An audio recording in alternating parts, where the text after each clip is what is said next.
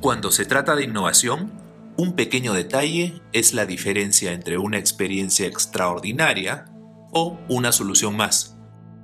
Para encontrarlo, sin embargo, se necesita algo más que conocimiento. Hoy, en Conversa Live, al cliente no hay que conocerlo, hay que entenderlo. El caso Airbnb. El proceso de mejora de un servicio normalmente empieza analizando grandes cantidades de información, revisando los procesos de la compañía, haciendo estudios de mercado, o tal vez nuevos grupos focales, en donde se le pregunta al cliente ¿qué quieres? o ¿cómo podemos mejorar? La verdad es que el cliente no tiene una idea clara de lo que quiere. Tampoco le corresponde saberlo. Lo que estamos haciendo entonces es analizar el problema desde afuera. Es decir, conocemos muy bien el mercado y podemos describir el comportamiento del cliente con grandes cantidades de información y en detalle pero todavía no lo entendemos. Así empezó Airbnb allá por el año 2009, siendo una startup con problemas para despegar, con un ingreso de tan solo 200 dólares por semana. Tenían clara la oportunidad que se les ponía enfrente. El mercado de turismo vivencial crecía e Internet cada vez más mostraba demanda por una solución para la gente que estaba interesada en una experiencia turística alternativa. Un equipo de 20 programadores escribiendo miles de códigos para que la web integrara la mejor oferta en renta de vivienda. La calidad de información y la velocidad de la web estaban bien. El diseño no tenía nada que envidiar a las mejores webs del momento. La publicidad era permanente y agresiva, y aún así no lograban mejorar las ventas. El diseño de la web en ese momento inicial era algo bastante estándar. Una foto cuadrada de la casa o propiedad del anunciante, en el medio de la página, un menú vertical de opciones a la izquierda, un par de banners publicitarios a la derecha y un logotipo en la parte superior que decía Air, Bed and Breakfast. Algo, sin embargo, estaba a punto de cambiar. Joe Gebbia, uno de los fundadores, había abandonado sus estudios de programación para enrolarse en la famosa Escuela de Diseño de Rhode Island, que es algo así como el Harvard para los diseñadores. En ella entró en contacto con el enfoque Design Thinking y la idea de que todo desarrollo de negocio debería partir de vivir la misma experiencia que vive el usuario. Y acá viene el punto de quiebre en esta historia. Gebbia animó al equipo a dejar de lado las soluciones que venían intentando y acercarse a conversar con los anunciantes de Airbed and Breakfast en ese momento. Y luego utilizar ellos mismos la propia web para alquilar casas y ver cómo se sentía la experiencia. Realizando alrededor de 40 publicaciones, el equipo empieza a entender el patrón que hacía la experiencia limitada y frustrante. Las imágenes de las viviendas anunciadas eran muy malas y no permitían hacerse una idea clara de cómo sería pasar unos días en el lugar evaluado. La solución finalmente estaba a la vista. Tenían que mejorar las imágenes al punto de hacer sentir al usuario que se estaba paseando por la vivienda anunciada. Pero había un problema. La solución no era escalable de la forma en que las soluciones digitales suelen ser escalables. Para hacerla posible habría que tomar el control de la producción fotográfica. Como en todo proyecto digital, el equipo de Airbnb estaba acostumbrado a que todas sus soluciones fueran escalables.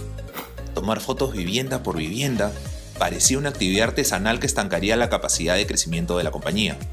Y es así que luego de evaluarlo llegó la decisión clave. Estos son los momentos críticos en la vida de una compañía los momentos en los que la claridad y el liderazgo deben imponerse. Entender que ese pequeño detalle de la calidad fotográfica era la diferencia entre crecer o cerrar y que a partir de ese momento toda la operación debería organizarse en función de las fotos, era la tarea por realizar.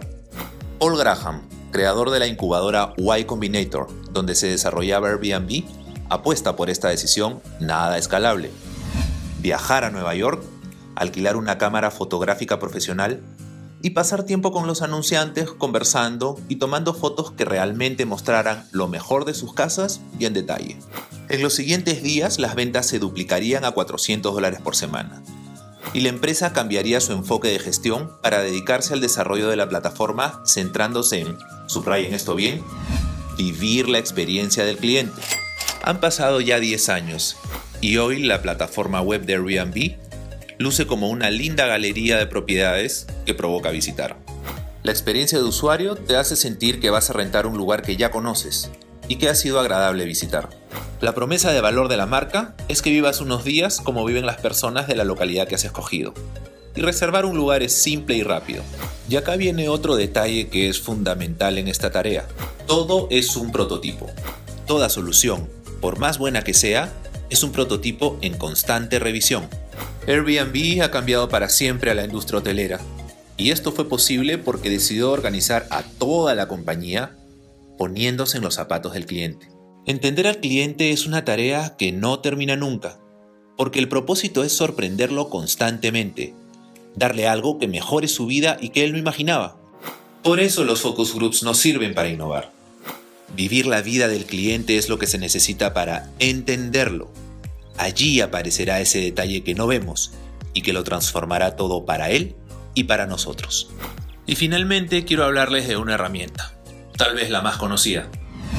Para ayudarnos en la tarea de ponernos en los zapatos del usuario, el Design Thinking usa un método llamado Story Mapping, que consiste en reconstruir la experiencia de este usuario mediante un diagrama lineal que lo detalla paso por paso.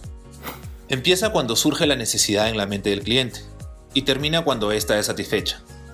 La metodología que más nos gusta para ejecutarlo es el Customer's Journey Map diseñado por la consultora IDOU.